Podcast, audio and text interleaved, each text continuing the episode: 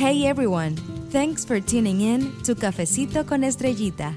Now, let's get into today's episode.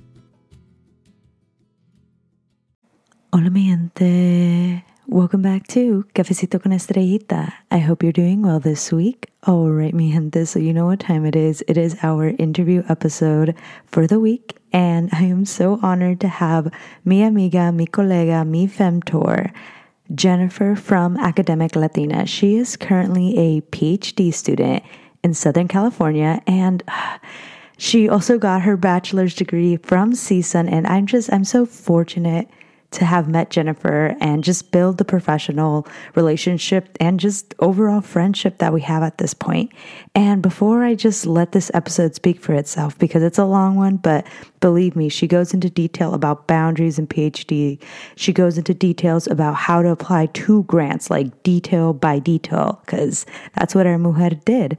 But before we go into the episode, I just really want to also shout out the fact that our girl today on, hold on, let me, let me look at the date. Today on March twenty-fifth, twenty twenty-one, our girl hit over five K on Instagram. And I'm just so proud of her because she is, she is what our first gen Latinx community needs in the higher education realm. All right, mi gente, so we're going to go ahead and let this episode speak for itself. Yay! Hi, everyone. So I'm Jennifer. I'm the founder of Academic Latina on Instagram. I am, like Estrella said, I'm in a P H D program in SoCal right now. I'm in an education P H D program doing a human development and context emphasis with a, you could say, a Chicano Latino minor. Um, I went to Cal State Northridge for undergrad. I got my bachelor's in child and adolescent development with a minor in psychology. Um, what else? I... I'm from Boyle Heights. I am the first in my family to go to college, so I have two siblings. I actually have an older brother and a younger brother. I'm the only daughter, and therefore get all of the, you know, Latina um, norms and rules and expectations from our parents. And I think that's what inspired my research. So my my research, I look at, I love interviewing Latinas. I love hearing about their trajectories. I love hearing about their experiences, their journeys, how they've navigated academia, how they've struggled, how we have similar experiences, how they're different. And I think it's because as a Latina myself, I know the hardships that we have to go through in, in higher education. So it's very important for me to really value and, um, you know, put importance to those experiences and validate their experiences. And so that's what I do. That's why I do what I do. And my ultimate goal is to become a professor at a teaching institution. So I'm very passionate about teaching. I could have sworn in high school, if you asked me what I wanted to be when I grew up, I would have told you a kindergarten teacher because that's what I wanted to do. I thought I loved kids. And then in undergrad, let me tell you, I worked at the child center for like the students and their professors took their children here. And I worked there and it was like a preschool slash kindergarten, right? And I did not like it. And it wasn't that the kids were horrible. The kids are so fun, but that was the problem. They were too fun. It was too much sleeping, too much eating, and too much playing for me. I just wanted to teach them something, you know, so they have on. So I began to T A undergrads, and I loved it. I loved being a mentor. I loved being an advisor for them. I loved talking to them about my own experiences as a student, my own goals, um, pursuing, you know, higher education. And then I decided that I want to be a professor. And since then I've been, you know, with that goal in mind, and it's really what pushes me to continue to pursue my P H D and why I want to be at a teaching institution as opposed to a research institution is because stats isn't for me. And while I love research that has to do with interviews and ethnographies, I could do that at a community college or I could do that at a Cal State. And I feel like Cal States and community colleges, um, they, how do I say it? They value and they put more love to the mentorship and the relationships with their students and the nurturing of their students. And that's what I want to do. That's what I felt was the most important for me in undergrad. And I want to, you know, pass it along to them. No, of course. And I, mi gente, I just, I just have to say it again. I am really honored to have Jennifer here because trust me, like As many of us continue to go through higher ed, we have, we not have to, but we really, really do have to battle through imposter syndrome, have to wonder, am I doing enough? Am I doing too little? And with Jennifer being at the institution she's at, with all the experiences she has in her PhD program as of now, I just know she's going to give us so much reassurance that you can do it and there's no such thing as the perfect student. So Jennifer, I really want to start off and just ask you straight out, how was it for you studying for the G R E? And what can you share with our gente listening? Yeah, so studying for the G R E was a very, oh, that I had to go to grad school to be a professor. That was the first, the first hit. Um, I was super close to my professors in undergrad, and in the fall, my last fall semester there, my department chair, he came up to me and he asked me, hey, J C, so what grad programs are you applying to? And I was like, why do I have to apply to grad programs, sir? And he said, well, if you want to be a professor, you have to pursue a higher degree than a bachelor's. And so I was like, okay, so like a master's? And he was like, nope, a PhD. I kept fighting this guy on going to a master's program. I also wanted to go to the master's. I'm like Cal State. And he was like, no, you have to go to a PhD program. So I was like, okay, it wasn't that you can't be a professor with, without a PhD. It was that he knew I was capable of completing a PhD and he wanted me to just push myself for it. So I really appreciate that. I'm super thankful for him to this day. Um, and so with that, then I looked into grad schools and I saw that they require G R Es, G R E scores. Um, and so this was October-ish, and the in the applications were due in December. So I had basically a month to study. Don't do that. Study a little bit longer than that. I started studying and I got my results back like end of November. And they were not what I was hoping for. They were pretty low scores. So the G R E has the math, the verbal, and the written. Um, the verbal being like grammar, English, of course, um, and vocabulary. So just a lot of terms that I was nowhere aware that they even existed. Um, so it was very, it was it was very, very much a bummer, right, to get those low scores. And I felt like I wasn't going to be as competitive as I would have hoped to be for these applications. So not to mention that when I was applying to grad school, I was advised to apply to grad programs to work with advisors who had similar research interests as mine. At the time, I looked at social media and adolescent identity and adolescent um, self-esteem, depression and, and anxieties. And a lot of professors you'll find are like older and they don't know about social media. So they don't do research with social media. And so I only found two. And um, it was very hard to, you know, because the, the research was similar, but it wasn't, it wasn't what I really wanted. So anyways, I applied to the program and I got waitlisted, and they told me that the reason why I was waitlisted was because my G R E scores were so low. Um, and again, another bummer. So when I got this email, that was like early spring. Um, I kind of made up my mind that I wasn't going to get in because it was U C L A, and I'm um, like, U C L A is like a dream school, right? So I was like, yeah, I'm not going to get in. My G R E scores are too low. So it was fine. I made up my mind that I was going to then take a gap year. So I took a gap year, and during this gap year, I decided to go to um, community college, and it was a great experience. I loved my time there. And while I was there, I decided to study more for a second G R E.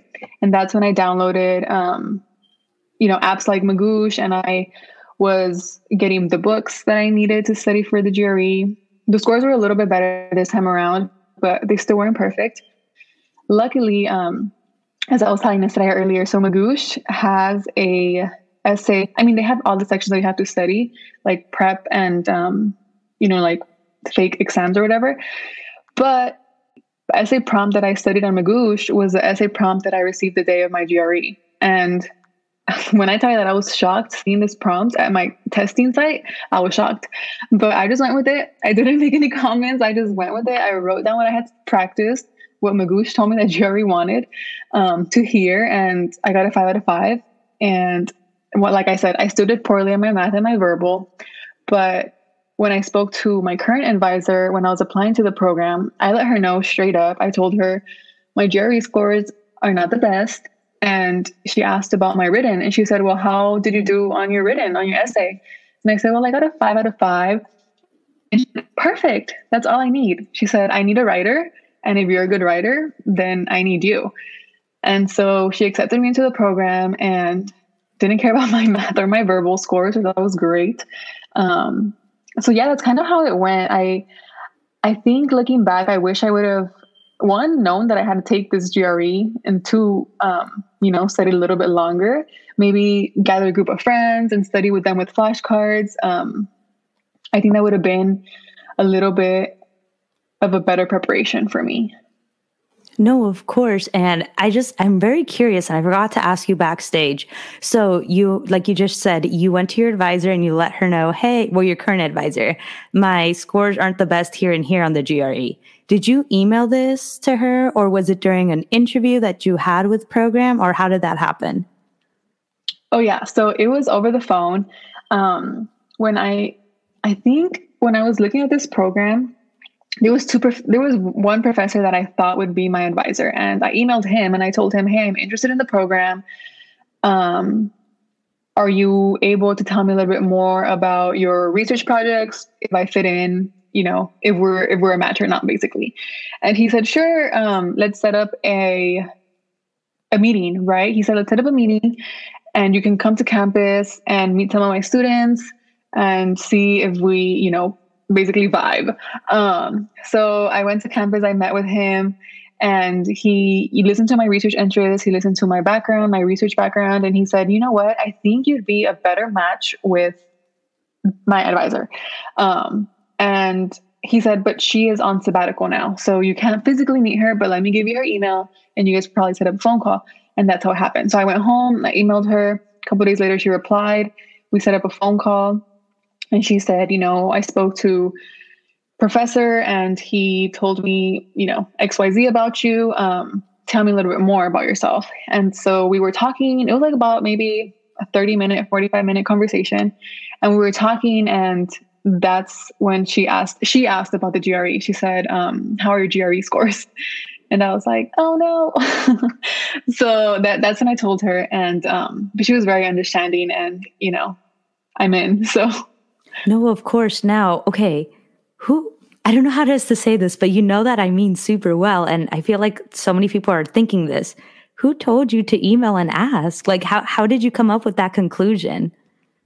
To email them and ask them to talk to them?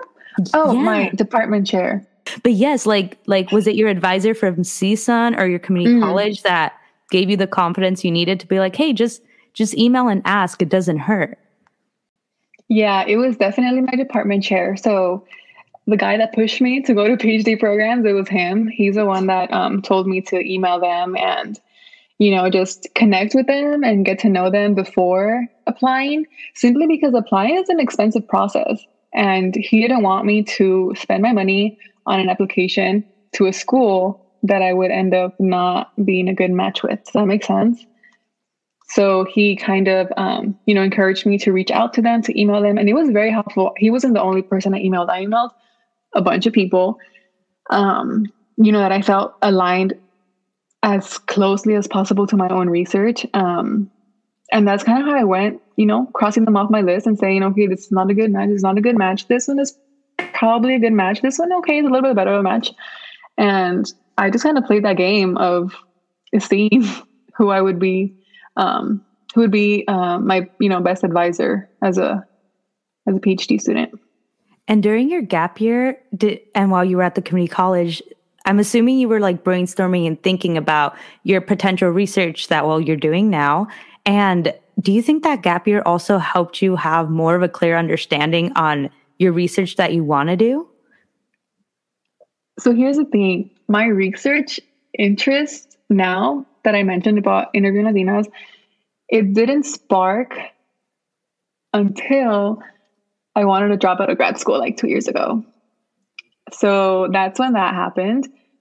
So I didn't know that this is what I wanted to do. I didn't know this would be my passion. And I can get into that, of course, um, later. But when I was in community college, my main goal was, because I was terrified of statistics and because I did so bad on the math part in the G R E, My goal was to take statistics courses that would better prepare me for grad school statistics, if that makes sense. So I took um, like intro to stats all over again, even though I had taken it in undergrad. In undergrad, it was um, statistics in the mathematics department. And in community college, it was statistics in psychology. Yeah, in psychology. So I took, um, it's not that they're different, it's still math. It's just the scenarios that you get of statistics were different. So, um, and I love psychology. So it was easier for me to grasp what was going on in the numbers, um, taking it through that department. So I took that, and I took like a research methods that told me more about different, you know, types of research. So it was basically prepping me for stats in grad school. Um, and the professors that I had, I had, uh, I think I took like three classes, something like that. But the professors that I had were actually in PhD programs themselves, which I thought was like so cool. Um, and it was totally different experiences. One of them, he was a, uh, you know, a man, and the other one was a woman. Um, so it was completely different experiences, completely different advice that I would hear from them. Um, so it was very, very cool to be among them. And it was even cooler to be at a community college because I had never been in a community college. And being there, I really got the experience of that mentorship that I feel community college really, really values. And I loved it. I loved my experience in the community college. And I loved being surrounded by peers who, um, you know, they, were, they weren't straight out of high school, not all of them, but some of them were just figuring out what they wanted to do. And the classes that I would take with them, they were like, I wouldn't say doing them for fun, but they were just doing them to figure out what they wanted. I, I was fascinated by that. Like I, I love that I knew, you know, right off the bat what I wanted to do with my life and my career choices. But I have a best friend who, um, who went to community college, and she to this day doesn't know what she wants to do, but she's tried so many things and taken so many classes. And I'm like, that is so cool. Like just to get it all, you know, and learn so much of so many different things and grasping everything. Um, was really cool for me to be in that environment. No, of course. And now Miss PhD student herself, first gen Latina, all of that good stuff. Let's, let's talk about more juicy detail. How, funding, funding. What can you share with our gente about funding? I know on your I G, um, Academic Latina, you do share some tips, or not even tips, as well as, you know, conversations about funding. So can you share something, some things about that? Yes. So when it comes to funding, I didn't know much about it as an undergraduate student. When I got my offer from my current program, they just told me that it would be five years fully funded. And to me, that just said free. And I said, I'm taking it. Um, because in undergrad, I got financial aid, and I didn't have to, you know, pay out of pocket for my, for my tuition or anything like that. Um, And I wanted to keep that going. And I was afraid. And again, another reason why my professor didn't push me for master's was because of that exactly, because he, you know, told me that master's you would need to take out a loan. Um, and I didn't want that. So when I heard that the PhDs were funded, um, most of them at least, I was like encouraged more to apply to them.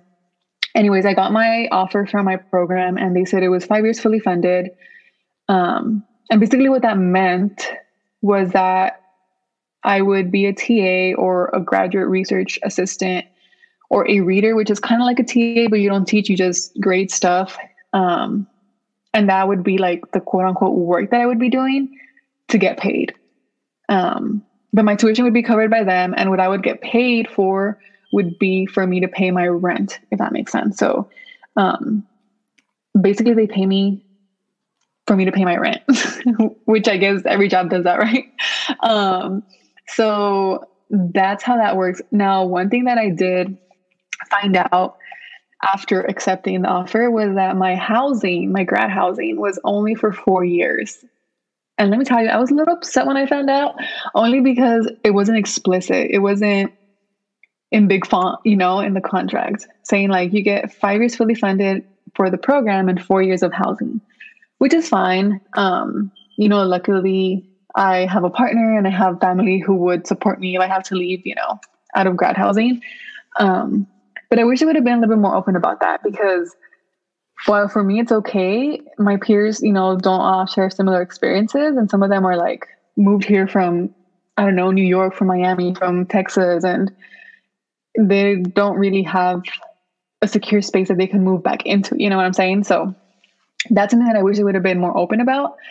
But um, yeah, so that's that's the way that program funds me. And then in addition to that, they do they did offer me fellowships.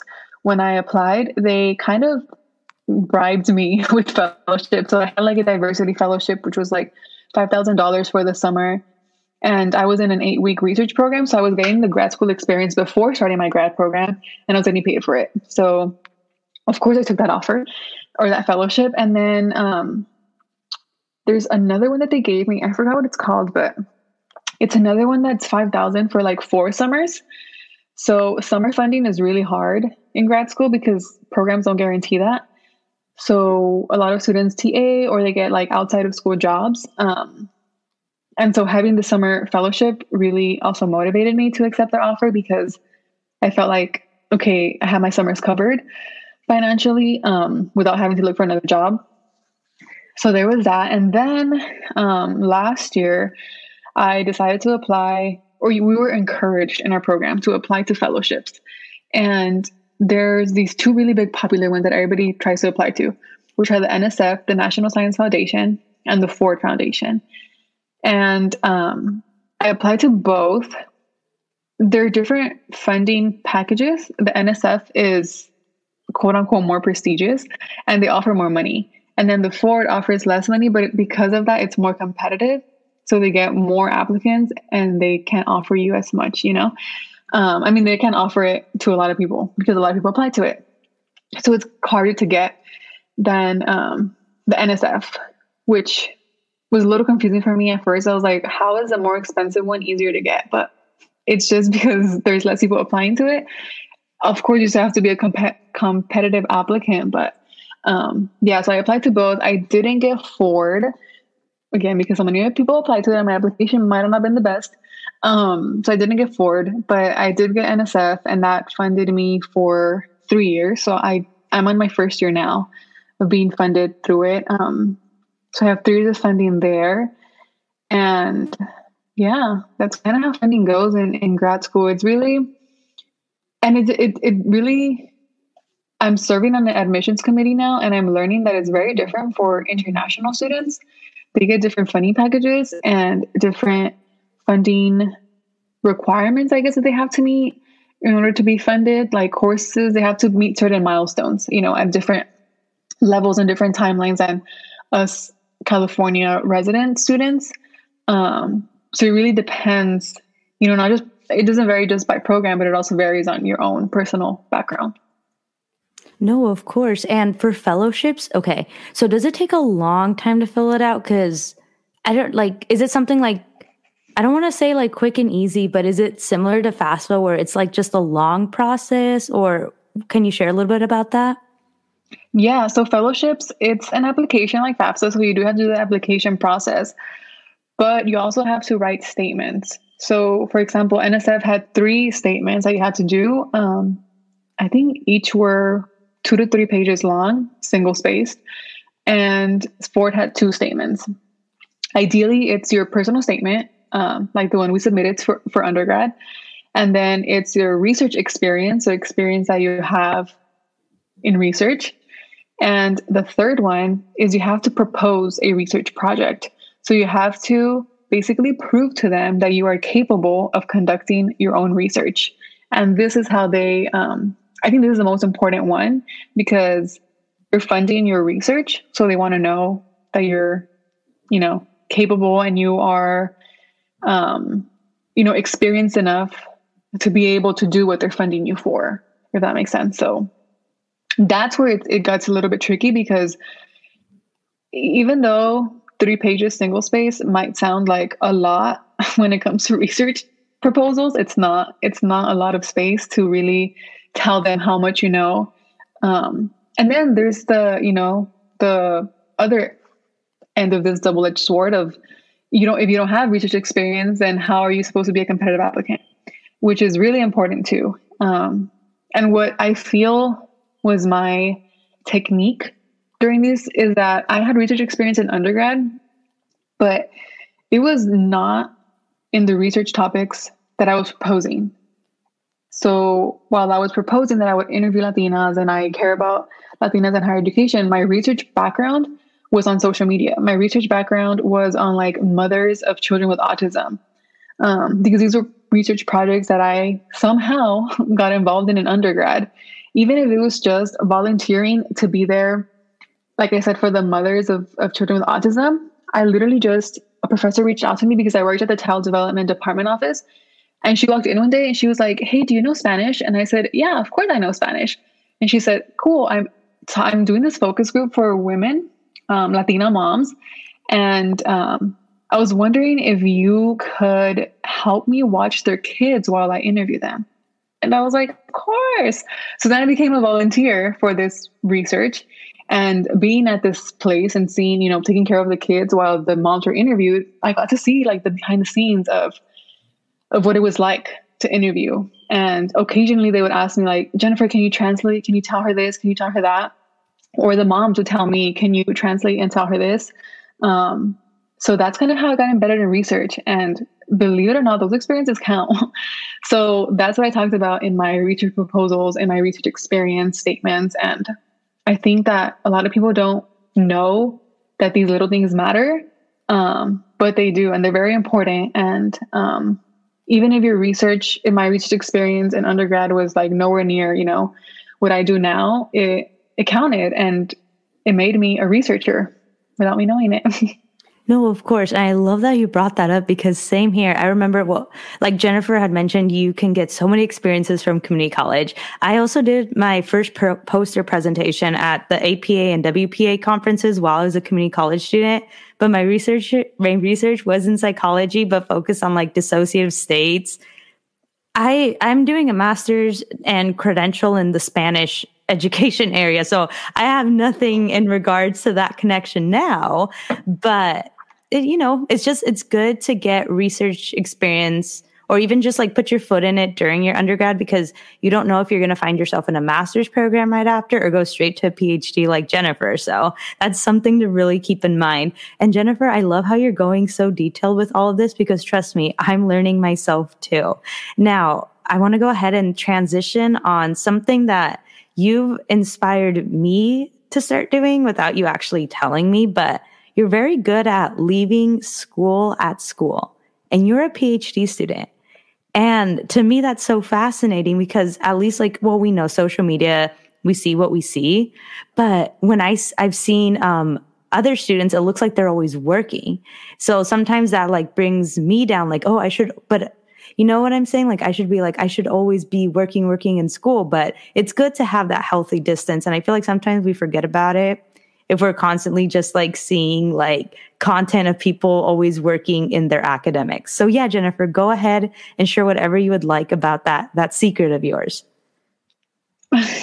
Secret. The secret is out. Um, yeah. So I do, um, I don't work on the weekends, and I think that it's, it's something as I was mentioning behind the scenes before um, we hit record, um, that it was just something that I got accustomed to in undergrad, because in undergrad, my first two years, I commuted there, and um, living at home, living in a Latinx household, y'all, we know you cannot get work done. It's so hard to get work done, especially, especially being the girl and being told they have to wash the dishes and you have to clean and you have to do this and you have to do that. That was my life. And so my mom doesn't care that I'm twenty-five. She'll still make me wash the dishes. Um, so I still do household chores when I go visit them. Um, anyways, so when I was living at home and going to undergrad, um, you know, I couldn't get work done. And so I decided to move to my undergrad city. And once I did that, I would still visit on the weekends. And once again, I couldn't do work on the weekends. And so I got accustomed to that. I got accustomed to working my butt off during the week and then coming home on the weekends and not being able to do anything.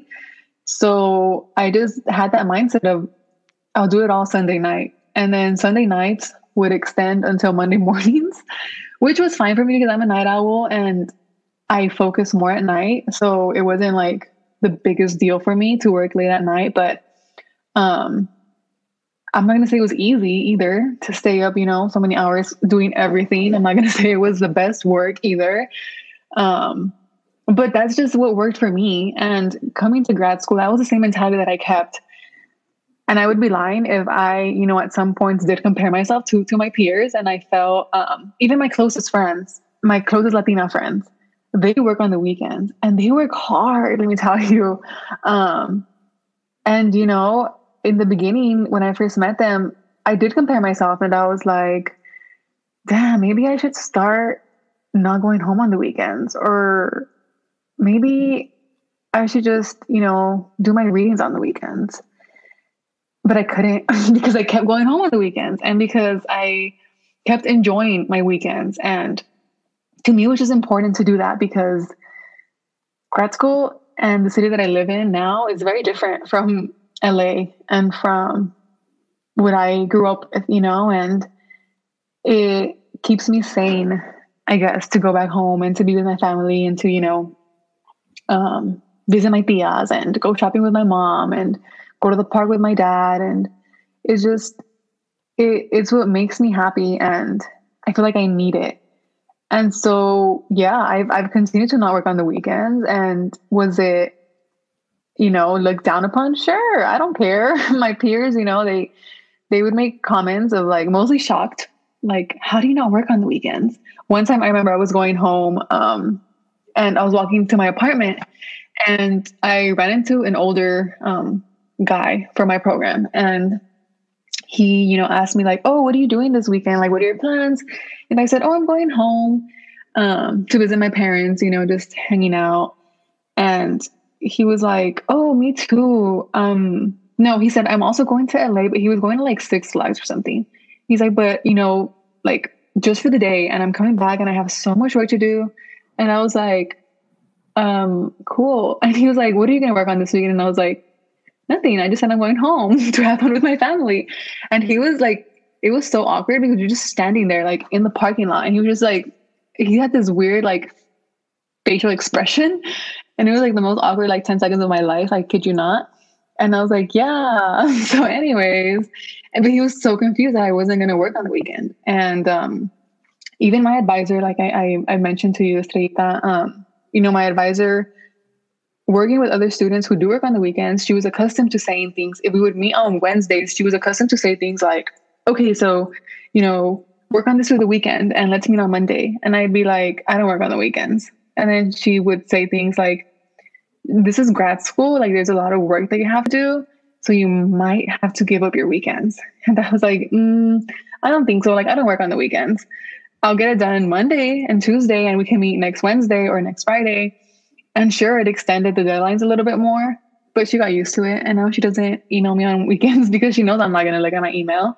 Um, that's another thing too. I completely took off the email from my phone, which was very like scary to do because some of these emails are like reply as soon as possible. You know what I'm saying? So I was afraid, but I just, it was so annoying to continuously get emails. And school, oh my God, school sends Uh, so many emails, so many unnecessary emails. And it was just like overwhelming me. And so I took the app off of my phone. And whenever I had my laptop, then I saw the emails. And of course, if I wasn't taking my laptop to L A on the weekends, that I wasn't aware of my emails.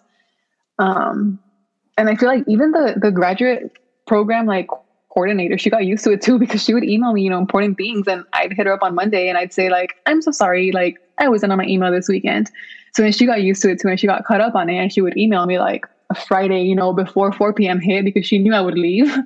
Um, and now I have the email app, but I don't have the notifications on. Um, just because like, you know, I have Academic Latina now too, and I care about the email, but I don't have the notifications on. So I think that's still distancing myself enough from, from my work, quote unquote work. Um, but yeah, I think I think it's important, like I said, to just keep me sane, to not do work all the time. And I still, I'm super busy on Sundays, and I'm still super busy, you know, Mondays. Um, but that's fine. I feel like it, it's worth it to like work hard on Monday through Friday and I just don't think about it Saturday and Sunday. No, of course. And when you were putting these boundaries, did you even know they were boundaries, or was it just something you were like, no, I just don't work on the weekends? No, I didn't know they were boundaries. I was just like hard-headed and I didn't want to work on the weekends. Um, and I'm not going to lie, it felt like cool. It felt like a cool girl to, you know, not do work on the weekends. And I feel like uh, I'm so different from everybody in my grad program. And one, like being from L A and being from Boyle Heights already, like I feel like the students got this like, not bias, but like this stigma of like, oh, she grew up in the hood, you know? And me then saying like, I don't work on the weekends. It was like this rebellious like image. And I was like, I don't care. Like, I don't work on the weekends. I'm not going to work on the weekends. You're not going to force me to work on the weekends. So that's kind of why I just stuck to it. No, of course. And I love that you have that mentality while the school is paying you to be there. Right? It's like the school le gusta la mala vida, not Jennifer. Yeah, totally, exactly. No, I love that. And trust me, this was something that I needed to hear. And I'm pretty sure other people are just appreciating how you're going into detail with all this. Now, the next thing I wanted to ask, which we also talked about before I hit record, was the fact that, okay, again, you're a PhD student. I believe you're a third year, correct? Yes, that's right. Okay. All right. Perfect. So, hi, I did do my research right on Jennifer, but um, I was going to ask, so you've been in the program for a while and you're about to, I'm assuming, start like your dissertation work and all that stuff. But with your PhD classes itself, did you have any that like legit you were like, oh, this is just like undergrad? And can you kind of go in detail like that? Because I'm going to be honest, when like someone hears, especially a first-gen student, is like, PhD, I'm a PhD student. Like, everything just sounds more intense, intensified, sounds more like, oh my gosh, I have to be this perfect cookie-cutter student to fit in to the PhD programs because the classes are nothing like undergrad. But I would think to myself, like, but these professors are human beings that teach both undergrad and grad classes. So that's where I'm like, I just want to know. And I'm pretty sure others might want to know too. Like, what's the real deal with PhD classes? Are they similar to the undergrad style, or are they just like kind of super scary? They were scary before I took them. Um, I feel like, so like I said, my program, I'm doing the human development and context emphasis. So this is basically human development theories that I learned as a child development major. So were the classes related for me? Yes, because the topics were similar. We're talking about the same theorists. We're talking about the same, you know, developmental theories. And um, so it was very much stuff that I already knew from undergrad, especially being a psych minor. Um, in terms of the structure, I feel like they're a little different, but not like one hundred percent opposite end, you know? So what I, what I was, um, you know, what I have learned is that the classes in grad school, at least in my program, give you a week that you're assigned to present. Now, I love public speaking. I, I really do. I, I, I like, you know, presenting, especially designing PowerPoints. I love it.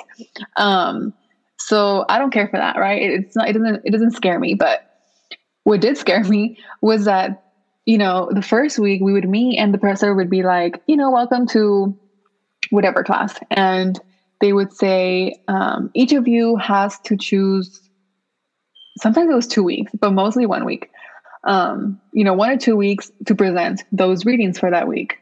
Now, you know, in undergrad, when we had readings assigned, it was like one article, a fifteen page article, you know, um, their intro, the methods, the findings, and you're good. But in grad school, my sociology classes were like, okay, you have like to read, you have to read four books this week. So it wasn't, we weren't splitting like three pages among each other. We were splitting like whole books. Um, so, and then these are classes that like I've never taken before. And I am not, you know, one hundred percent familiar with what they're talking about. So I would always make sure that I paired up with my friends. So I would pair up with my friends and, you know, with my Latina friends and be like, mm, we are going to, you know, not know what we're doing, we're not going to know what we're doing together.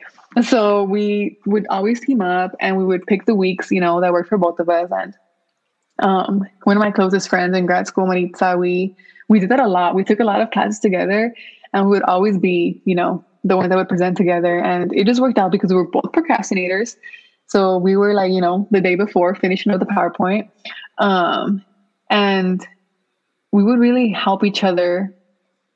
She's also from a human development background. So we would help each other understand the readings. And another thing was um, communicating with the faculty. So I got that in undergrad. I was very familiar with all the faculty because I worked in the department office. And um, that was very like valuable to me. And I felt like that got me to where I am today, those relationships, those networkings, those network relationships. And so in grad school, I made a really good um Like I, I'm very good at communicating with the faculty, and I've served on a lot of committees to know that they are not better than us and that we are the same.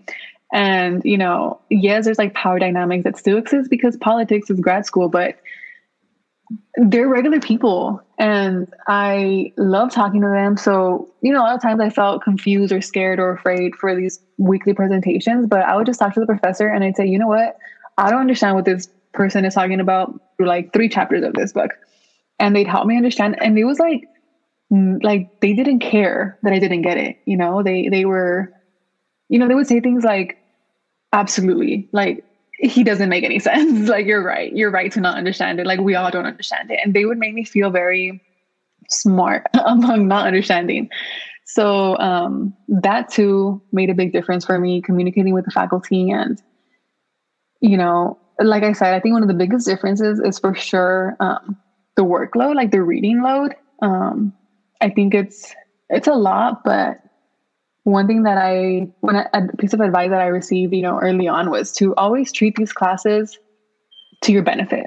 So all the classes that I take, of course, not the required ones, I have to do the required ones, but the classes that I take that are not required, why am I taking them? How do they relate to my research? What am I getting out of them that will benefit me? So every time I would do these readings, say I had to read a book about, um, you know, Latina teachers, then I would read it with that mindset of like thinking about, as a Latina, like what experiences did they go through? You know, because my research looked at Latinas in, in higher ed. So I would take that approach to everything. If I was taking an immigration class, I would think about how does like your generation level influence, you know, being a first generation? How does being a first gen, a one point five gen, a two second generation influence your graduate experiences? So while it was, you know, sometimes hard, especially in my immigration classes, to understand, like, not really understand, but like keep track of all the dates of all these laws and stuff that has happened throughout the years in history, it was, for me, it was more important to forget about the dates and just think about like how that mattered for me personally. No, of course. And first and foremost, I appreciate you sharing all of that. And it's just, again, I just love how real you're being with this entire conversation because I'm learning a lot from you too. And also don't feel bad that you split the readings with your colegas. I do that too, especially right now with Zoom. It's like, it's a whole other ballgame. Oh, and especially because, okay, my first semester program, I had to take a couple special education classes. They were really hard. There is so much terminology. Like, this is why I cannot specialize in special education. I don't feel qualified enough for it. So, so shout out to those that do. But if I would have not survived my first semester of program where I'm at now, if it wasn't for like my two other colegas, and then like, well, we wouldn't just like, you know, talk about the readings. We'd talk about like, this stinks so much. No, definitely. Now, I did want to ask, okay, so we're loving Jennifer's style. We're loving her vibe.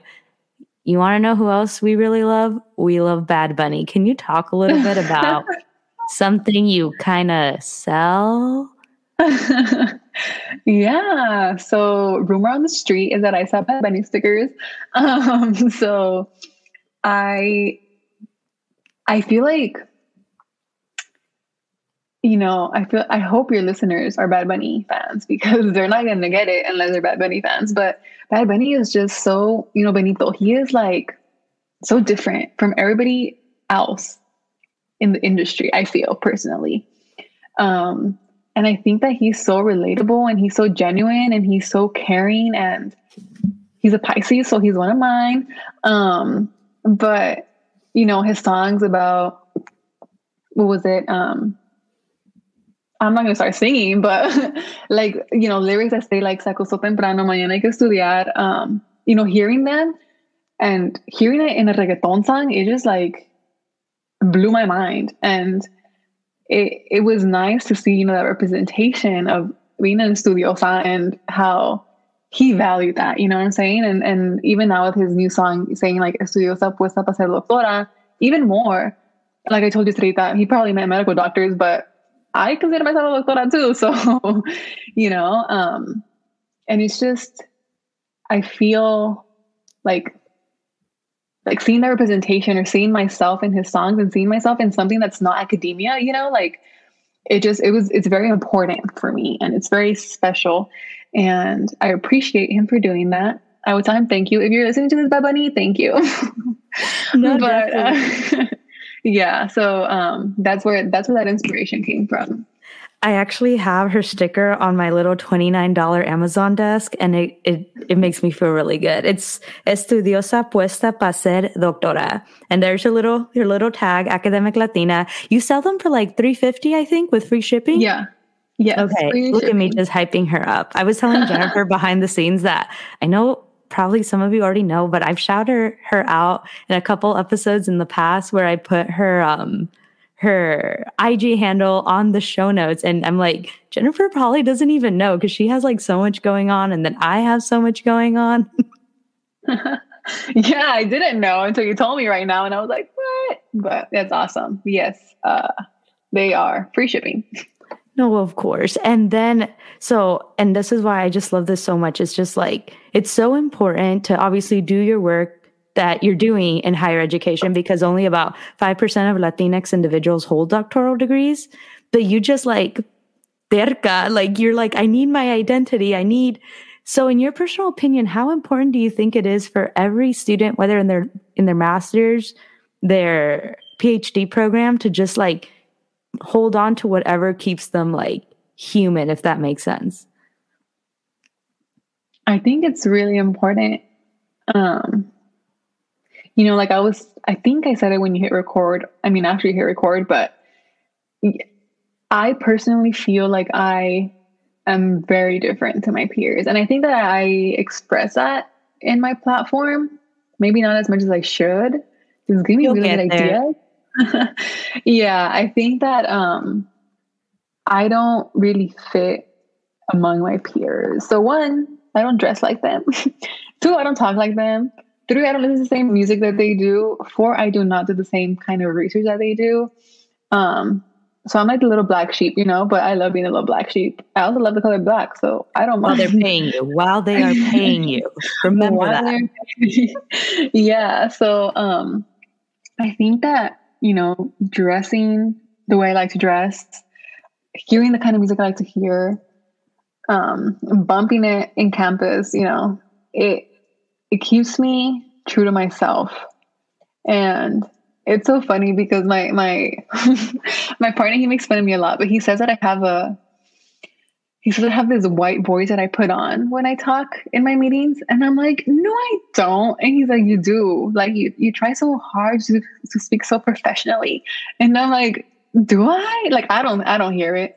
But um I mean, obviously I'm not gonna like I don't know, like it happens naturally, you know, because I, you know, enter this environment where we're on Zoom, obviously, and they're all talking, and I might not look like them, and I might not, you know, how do I say it? Like I'm, I'm different, but like I'm still within them. You know what I'm saying? Like I, I still somehow fit into the puzzle that they're missing, but um, I feel like I'm very different, and I like that, and um. I really do like that. And girl, like the number of times that at first, obviously when we were in person, right, I would go to class like in sweats and like my slides and like socks and slides and a hoodie, like my Cal State Northridge hoodie, to say less. Like who cares about this new university? I was like repping my, you know, undergrad. And um, it was so funny because my peers, like my cohort peers, they would like, not my Latina cohort peers, but like the international students, or, you know, the white students, they would look at me a little weird, like, because they were so dressed like really nice. Um, and it was so funny because there's this guy in my cohort and he's a white guy. Um, and he would go to class like in basketball shorts and slides and nobody looked at him like that. And one time he, he made a comment, like he was like, "Oh, I like your pants." I was wearing like my boyfriend's Adidas pants or something. And I was like, "Thanks. Like, I like your pants." Um, and it was so funny. Like my friends like burst out laughing because they're like, "Of course you guys like each other. Like you guys look the same. You're just the girl and he's a guy, you know, we're basically wearing the same thing." Um, and you know, I just, I really like, for me, it's like comfort over everything. So I wasn't going to go to class not being comfortable or being cold because I'm wearing like a little cardigan or a little, you know, sweater. Um, so yeah, I think that, and also just not doing work on the weekends. Like it's just, being different is good, you guys. And being different, I think has made me, has kept me happy and has kept me here, because if I were to just mold myself to what the expectations or the Google definition of a grad student is, I don't think I would be happy. And I don't think I would stay here. No, of course. And this is what's going to make you an amazing professor. Like I, now this is making me wish that I could sit in one of your classes. I hope I can like visit. I know we talked about it before with our other colegas, like virtual colegas, but you can sit in other university classes and learn. So I hope I can get invited to like sit in one of your lectures and just like fangirl. By the way, Mijente, I, I have this tendency that whenever like I have guests that you can tell I'm just fangirling over, my voice gets very high pitched. I've learned to control that as the episodes progress, because trust me, like Jennifer gets the D Ms all the time from me. I'll be like, "Oh my gosh, I I love you." Like, but I'm I'm saying it very calm right now because I don't want to like disrupt the mood. no, no, no. I love it. I love it. And I found over you too, Trita. You're badass. Shut up. No, definitely. Now, Jennifer, it looks like we're coming to an end of our episode and you've given so many amazing consejitos, but also like juicy chisme, like our gente, like reach out to professors before even applying to grad school so you don't waste your money on expensive applications if like their research won't align with you. You had also mentioned, um, you know, study well for the G R E, but it's like, it's not going to be the end of the world if you don't get the perfect score. Like, you'll get into grad school eventually, you know, and then leaving work at work, school at school, however you would like to like interpret that for yourself. But with all that being said, is there anything else you want to like share with us, Jennifer? It can be something super random. It doesn't even have to be academic related. Maybe just a fact about Bad Bunny. um, is there anything else I want to share? Your PhD dog? Um, Oh yeah, I have a PhD dog. He's in his crate right now. Fucking no moleste. But um, yeah, so that's another thing that's very interesting. Um, you know, it's it's interesting at least for me because in grad school, they also somehow expect you to just do grad school. Like, especially being Latina, these conversations of like, you know, at least for me, um, well, my my experience is different too, but most Latinas, as I've heard in my interviews, are expected, you know, at a certain age to get married and have kids. And there's these norms that we should somehow meet. Um, and for me, I'm, I'm like blessed with my mom who completely like does not, she's not for that. She's like, "No te cases, no tengas hijos, like disfruta tu vida." And so, um, you know, I'm not for that. And, but I I feel like I, I still get curious about like my peers who do have kids. And I made comments to, to you know, my advisor of, um, or, or, you know, of like having children and getting married and all of that. And I feel like in grad school, they always care about research so much and like you succeeding in their program and obviously making them look good that they will like push you to not do that. Like they'll be like, um... that's going to take a lot of your time, or, you know, it's going to be like very hard for you to balance that. Like not even knowing what I'm capable of balancing, but, um, you know, so it's, it's like, yeah, it's really interesting to see, to see students who are my peers and who have children and, you know, are expected to work at the same level as students who don't have children. And I feel like that's something so important, and it's something that por más que queremos, like they don't they don't like how do, they don't address it in grad school. Like they don't differentiate between those two types of students. And for me, even though I'm not a mom, you know, I'm, I'm a dog mom, but I'm not a human child mom. Um, but to me, it's so important because I see how my peers struggle through that. And I, you know, in grad school, one thing that I learned too is that um, my peers are like from all different ages. I have peers in my cohort who entered, you know, the same year as me. That's what a cohort means. Who entered the same year as me, and they're like grandparents to kids my age, you know, and you know, they have like ho- their whole careers. Like they were principals for like ages, and now they decided to get a PhD. And so we have very different backgrounds, and you know, some who are older than me and started having children, or some that are my age and got married and, you know, bought a house and live with their partners. And we all have different backgrounds, and I feel like it's so important to recognize that and and recognize that we shouldn't have the same workload expectations. But you know, that's academia, and we're still here. so Oh, of course. And we're literally paving the way and like breaking barriers, literally. Now, one more thing before we do log off that I want to share with you, Jennifer, and we can continue this conversation after the interview, but I also want mi gente to know too. So recently I've been asked a lot, Estrella, how do you keep up the podcast the way that you do and the content for it when you are a night student? Because girl, on Friday nights, I'm in class seven to ten p.m. Like I have class other days of the week, but I feel like when I talk about my Friday night classes, it just gives that oomph. Like I, I, I go to school late. And I also have like, you know, my big girl job during the day. And it's because I developed this mentality where this podcast is literally my baby. Like, like literally, like I just, I have the mentality where it's just like, okay, as if I were a mom, like, going to grad school, no matter how busy the mom is, no matter how like how much work she has to do academic wise, and maybe even like work, she is not going to do any of that stuff until her baby is fed. And for me, feeding the podcast is doing the daily work for it that at this point comes so naturally to me, as if like the mom, just like the mom, that it comes so naturally to be like, of course I'm going to feed my baby before class. Like this is just class, you know? Yeah. Yeah, that's so true. And I think, you know, that's definitely how I approach being a dog mom. Oh, and you know what's so funny? Also, I got my dog last year and he moved in with me in January, and I was still going to school on campus. And my, my closest friend, um, not to, you know, say that she was wrong in doing this, but I remember that when I got Lucky, my dog's name was Lucky. When I got him, um, I was going to class, and class would finish, and I would like snap of a finger, give them a hug, say goodbye, and I'd come home. And before I got him, when class would finish, or we had like a break in between classes, especially when we had a break in between classes, um, my friends would be like, let's go grab lunch. Like, let's go have Chipotle. Let's go grab a coffee. And I'd be all for it. Like, I'd go with them. But then when I got him, and he was a puppy, obviously, and, you know, he was learning to be potty trained, and he was staying here in my apartment by himself while I was at school, any break, any chance that I got, I also live really close to campus. I live in grad housing, which is, I, unfortunately slash fortunately, it's like a love hate that I live at the farthest building from school, from my program building. Um, so it's about like a fifteen, twenty minute walk.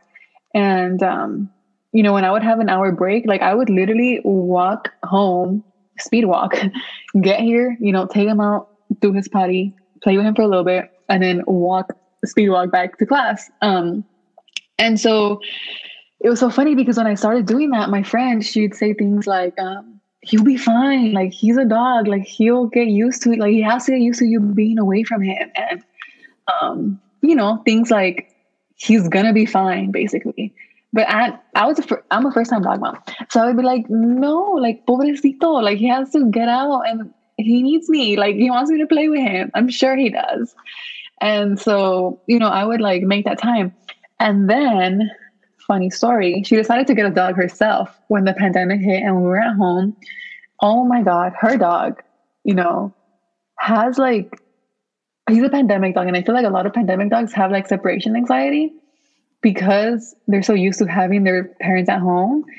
And so, um, you know, now, she struggles so much to leave him alone because he cries so much and because he's not used to her being away. And like, he has like major separation anxiety. Like, she'll tell me that they could hear him in the parking lot, like crying when they leave.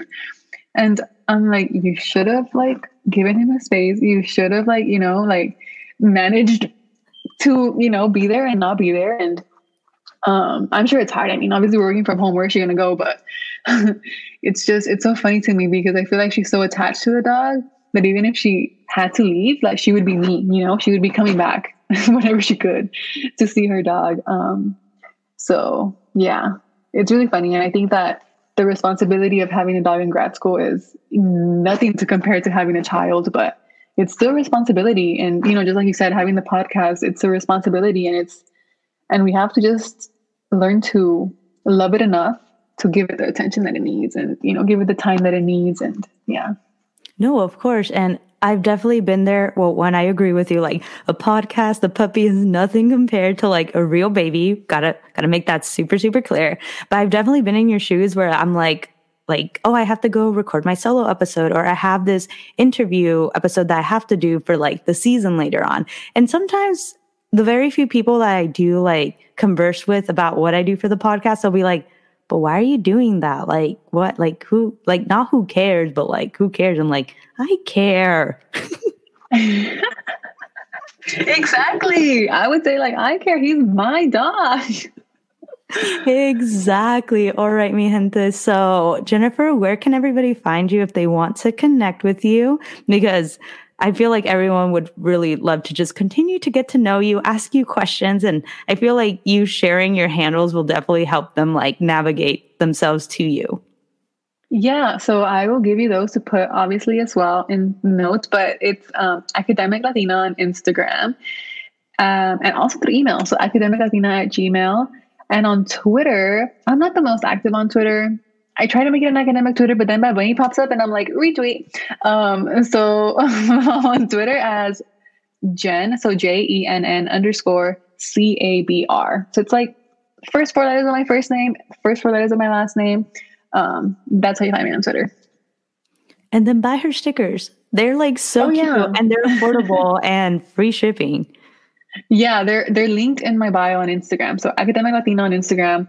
They're in my bio. Um, and there's another one too. There's another sticker, Hija de Inmigrantes, which I love because it has the monarch butterflies. Uh, and the monarca butterflies are so pretty. So there's that. No, definitely. All right. Thank you so much, Je- Jennifer. And mi gente, thank you so much for tuning into this episode. I know it was a longer one than usual, but I know you enjoyed it, so it's okay. All right, mi gente, cuídense y hablamos pronto.